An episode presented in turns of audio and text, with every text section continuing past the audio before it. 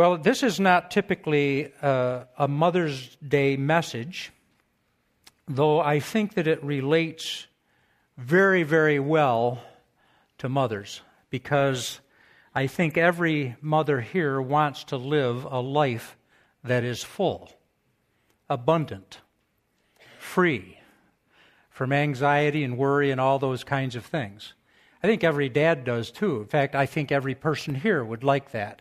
We've been in this mini series, three Sundays, on uh, living life to the full. And uh, I want us to pray because um,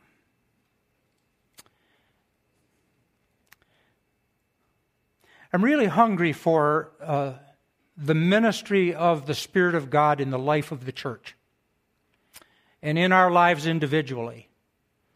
Because unless we have the Spirit of Jesus Christ in us, in His fullness, we can never have fullness of life that God speaks of. So, Heavenly Father, as we uh, approach your word,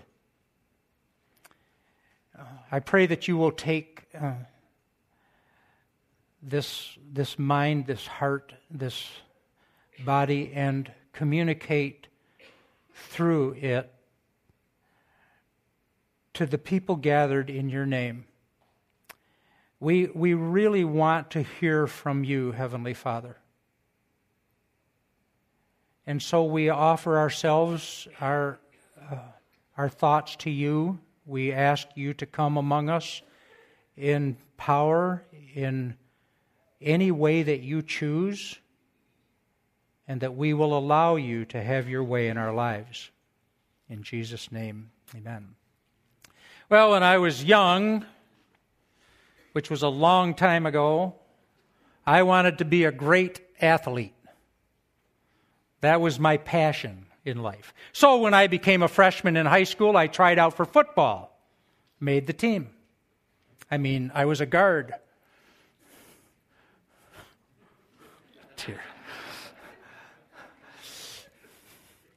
Can't you tell? I mean, uh, I was injured in the first season, and the doctor said you can't play football anymore, so I went to basketball. We lived one door from an outdoor basketball court, and when our work was done, we were on the basketball court unless it was icy all year round. If we played one on one, or two on two, or three on three, or if I was there by myself, it didn't matter. Learning to dribble, learning to pass, learning to shoot, all of those kinds of things getting good at basketball. I finally went out for the high school basketball team. I was the last one cut. I didn't make the team, so I thought, well, I'm not going to give up. I want to be a great athlete. So when I became a pastor, our church had a basketball team in the church uh, city league. And so I tried out for the church basketball team and I made it. I mean, I was the pastor after all. And uh, we played all season. We had a great time. We had three teams in our church, actually. It was a wonderful league.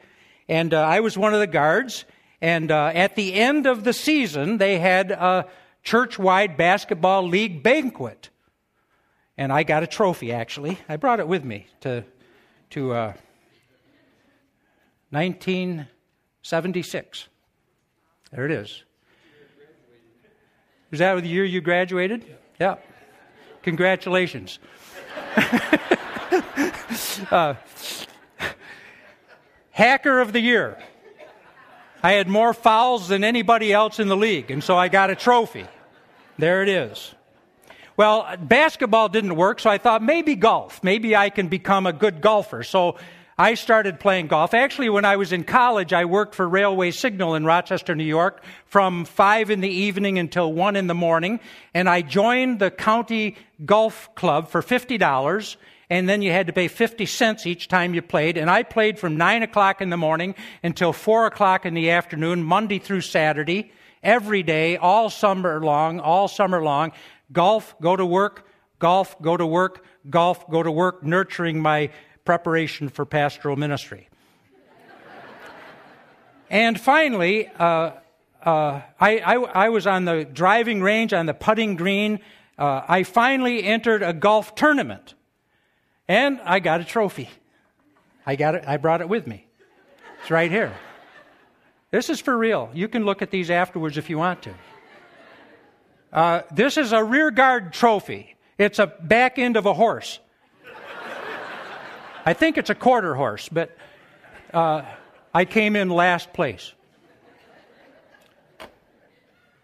Those are the only two trophies I've ever won in my life. They're on my bookshelves in my study to remind me that I need help. regardless of how hard I try, regardless of my desires, regardless of my longings, I need help. Now, failure in sports is nothing, of course, to failure in life. And fullness of life cannot be accomplished without help.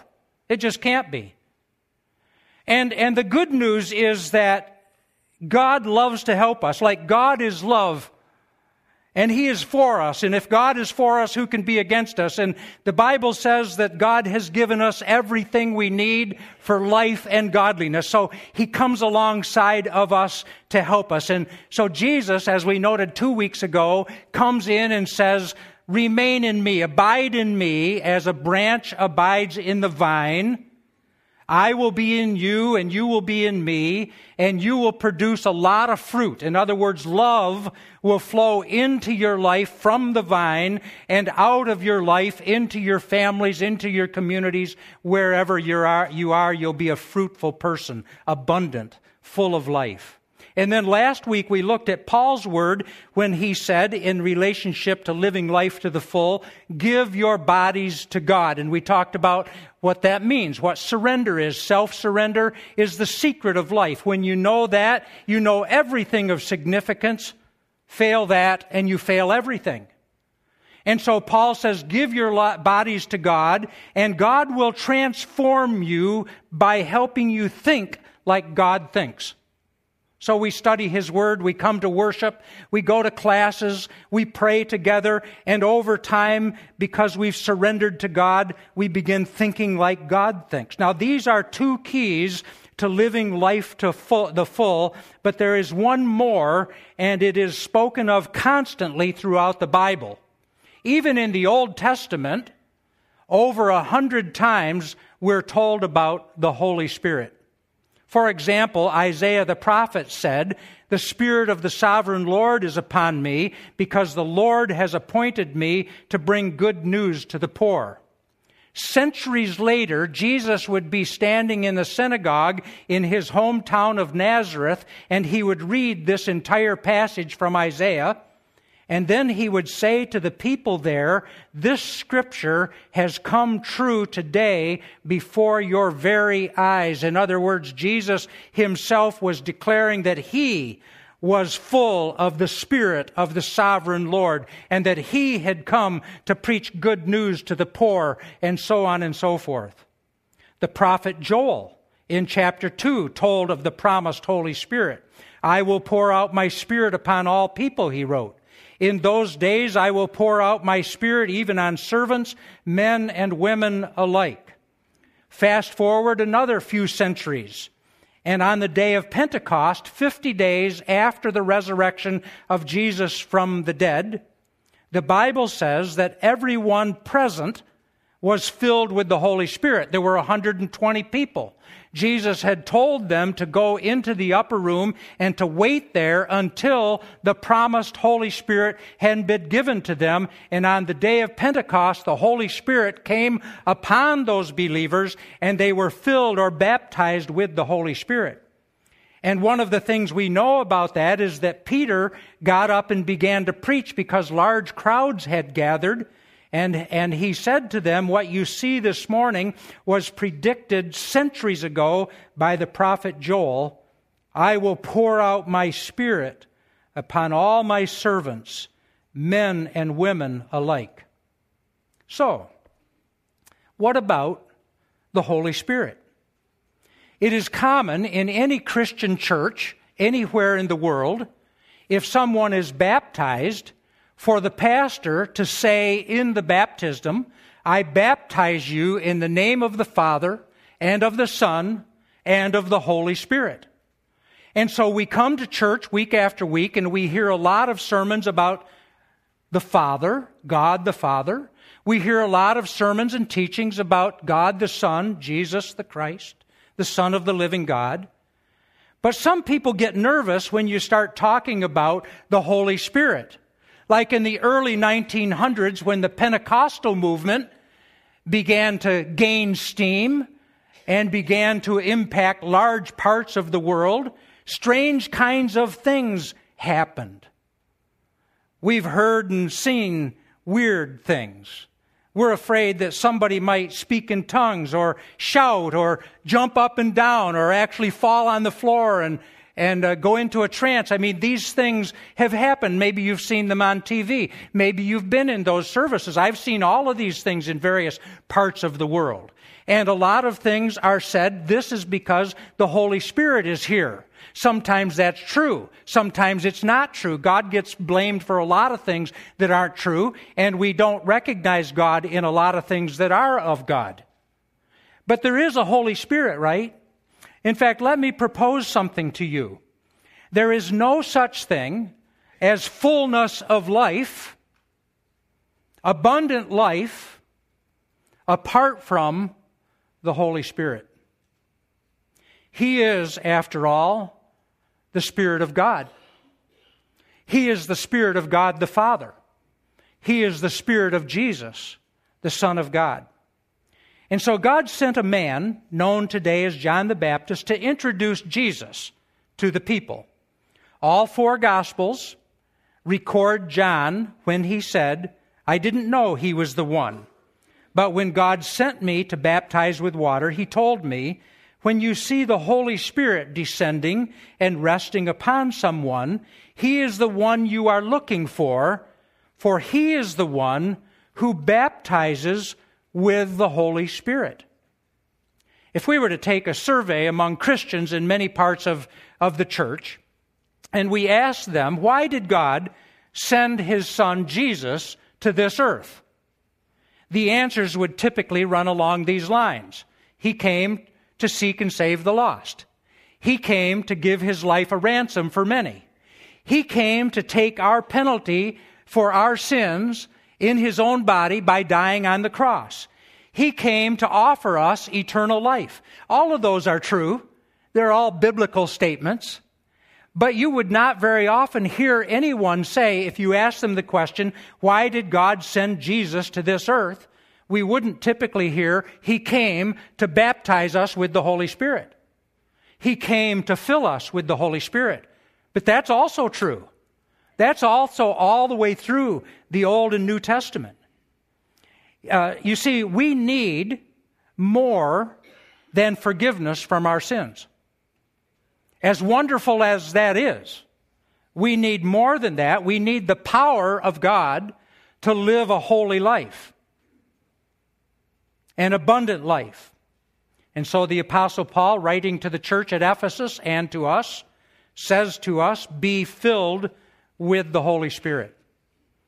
Or because it is in the Greek present tense, it can be translated, Be being filled with the Holy Spirit. In other words, the Holy Spirit is constantly acting, wanting to fill us as we live life.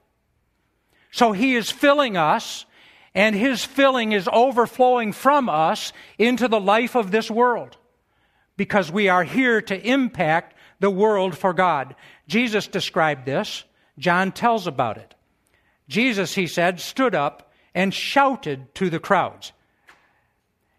You who are thirsty, come to me. If you believe in me, come and drink. For the scriptures declare that rivers of living water will flow out from within. And when he said living water, he was speaking of the Spirit who would be given to everyone who believed in him. Notice this, that the Holy Spirit is inside those who have come to Jesus inside the followers of God. But this Spirit flows out from us. No follower of Jesus lives for himself or herself. No, we live for the honor and glory of God, who gave his life for others, gave his life for us. Notice also that these are rivers of living water, not streams, not creeks, not uh, ditch runoffs, but rivers of living water. I've thought about this scripture many, many times over the years of my walk with God. And every time I think about this passage of scripture, I think of the Niagara River.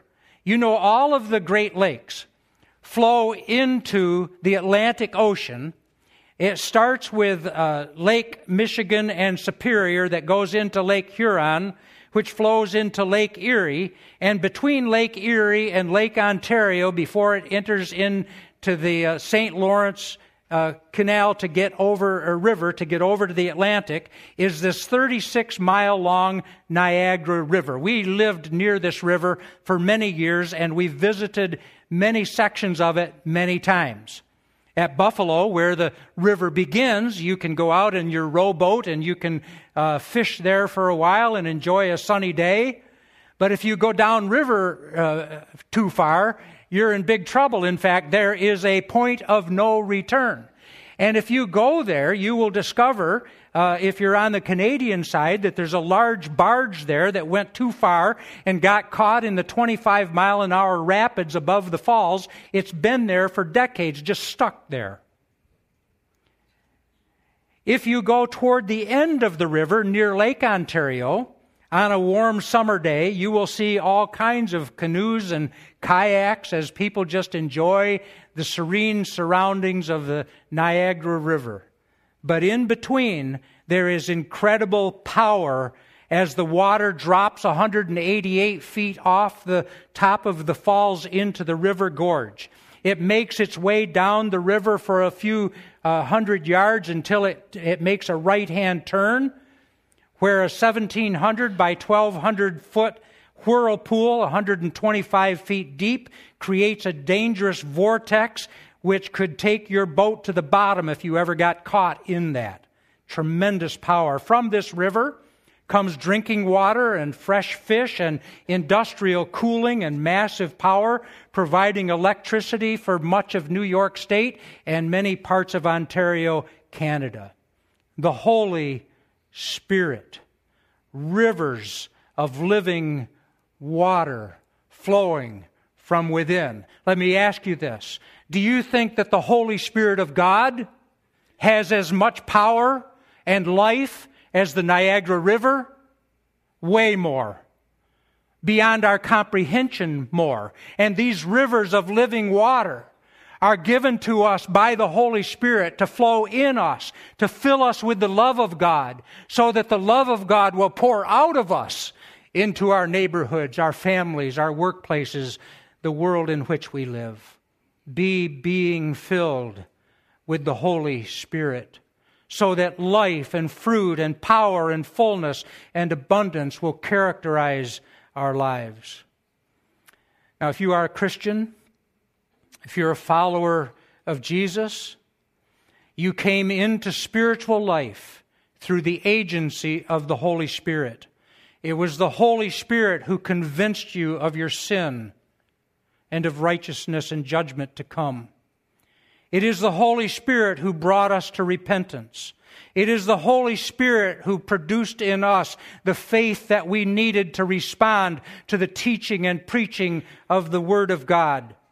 He is the one who brought us into willing submission to the Lordship of Jesus Christ. It is the Holy Spirit of God who indwells us, who baptized us into the body of Christ, who gave us spiritual gifts, who sealed us for eternal life, and who separated us from sin.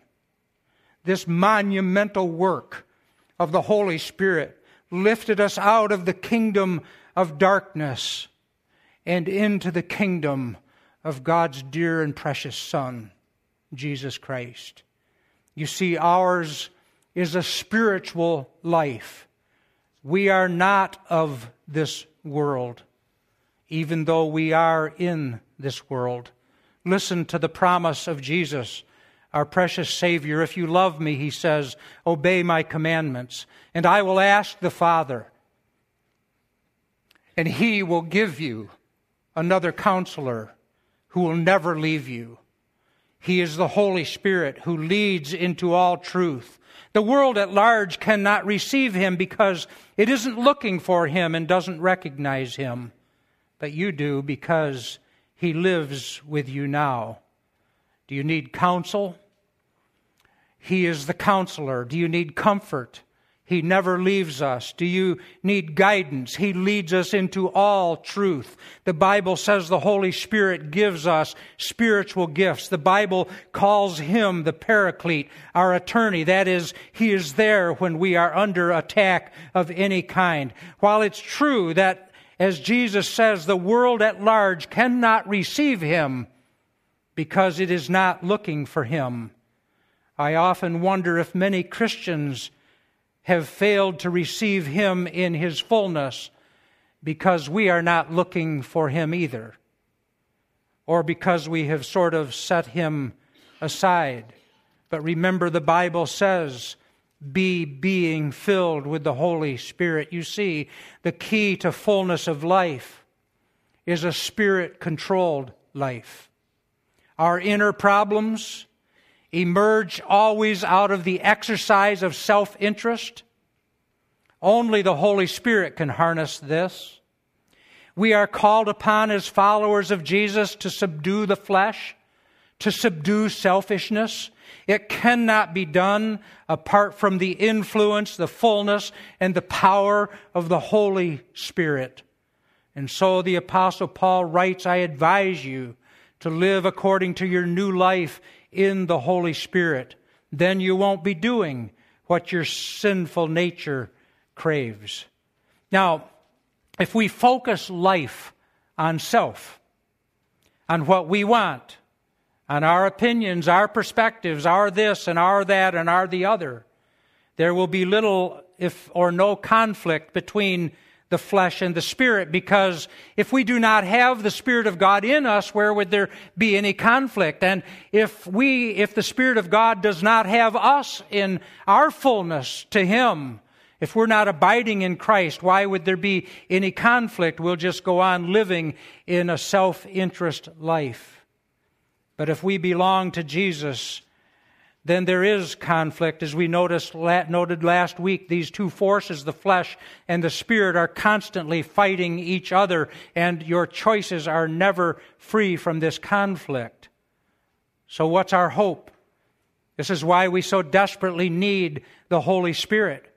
All the commands of the New Testament can be reduced to the necessity of walking by the Spirit. You see, our flesh, wants to create anger and hostility and bitterness and jealousy, envy and strife in us. It wants us to live in anxiety and worry. It wants us to be afraid, to doubt, to hate God. It wants us full of guilt. It wants our homes wrecked, our relationships ruined. And the only hope of overcoming the flesh, a life lived out of self interest, is to walk by the Spirit of God. You see, human solutions do not and cannot resolve spiritual problems. At the heart of every human being is this spiritual issue. You see, we were made, we were created in the image of God. And at the core of our being, we are spiritual individuals. There is no escaping that. And there is a desperate effort all across the world to gain spiritual peace and spiritual fullness and spiritual joy by human methods. But none of them will work because none of them can work. Spiritual solutions belong to the Holy Spirit. Full, victorious Christian life is accomplished by walking in the Holy Spirit. So I want to ask this question as we come to a close here Who is in control? We all live under the control of something or someone. Everyone lives under control of your self interest, of the enemy of our soul, of the Spirit of God, of circumstances, we all live under some kind of control. And Paul sums up the whole matter this way Let the Holy Spirit fill and control you. Then you'll sing psalms and hymns and spiritual songs among yourselves, making music unto the Lord in your hearts. And you'll always give thanks for everything to God the Father in the name of our Lord Jesus Christ. It sounds like fullness of life. Paul goes on to say, but when the Holy Spirit controls your life, he will produce this kind of fruit in us love, joy, peace, patience, kindness, goodness, faithfulness, gentleness, self control. There's no law against those kinds of things. Think about those fruits being a part of your family, a part of your workplace, a part of this church, that it just flowing all of the time, the fruit of the Holy Spirit. We can only get and grow this kind of fruit from the Holy Spirit who lives inside believers and produces the fruit as we remain in Christ. Last week we looked at Paul's word to the Roman church and to us. I plead with you, he said, give your bodies to God. Have you noticed that those verses do not tell us which person of the Godhead we are to give our bodies to. It's not to Jesus. He already has a body. It is a resurrected body. It is not to the Father who sits on the throne, his throne in the heavens and who, who sent the Holy Spirit to us. The Holy Spirit has come to earth without a body. And God gives us, his followers, the privilege and indescribable honor of presenting our bodies to the Holy Spirit to be his indwelling place on this earth, to become the temple of the living God. And so we can pray something like this Oh, Holy Spirit, thank you for coming among us. Thank you for your desire to live inside us, to give us power to live a holy life, a life that is filled with love for God and for all people everywhere.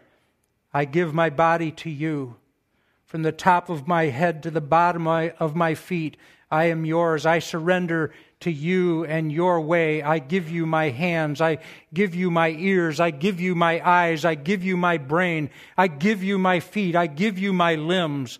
Do in me and through me anything you please. Send me where you want. If I can be of greatest honor to the name of God by being put on a shelf somewhere, or through suffering, that's okay by me as long as you get glory, because this is your body. I know you accept this body as your dwelling because your word says that this giving of my body to you is acceptable unto God. Thank you. Amen. I've given up on the idea of being a great athlete. Unless I can get into shuffleboard or something. and I've given up, really, on trying to live an abundant, fruitful, full life without the helper, the counselor, the giver of every good and perfect gift, the divine attorney the way, the truth, and the life. The Holy Spirit.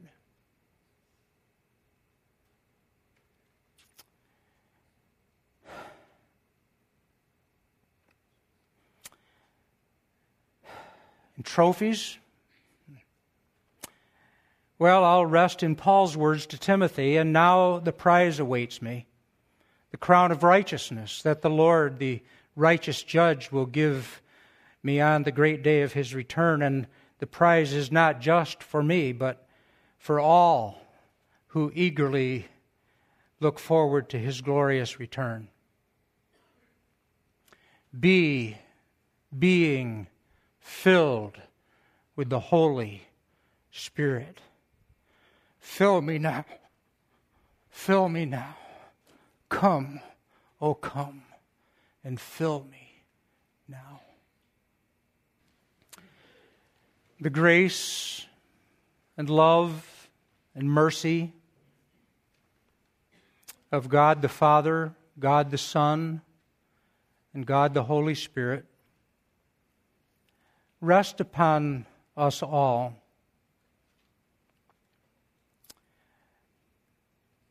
And may the Holy Spirit so fill us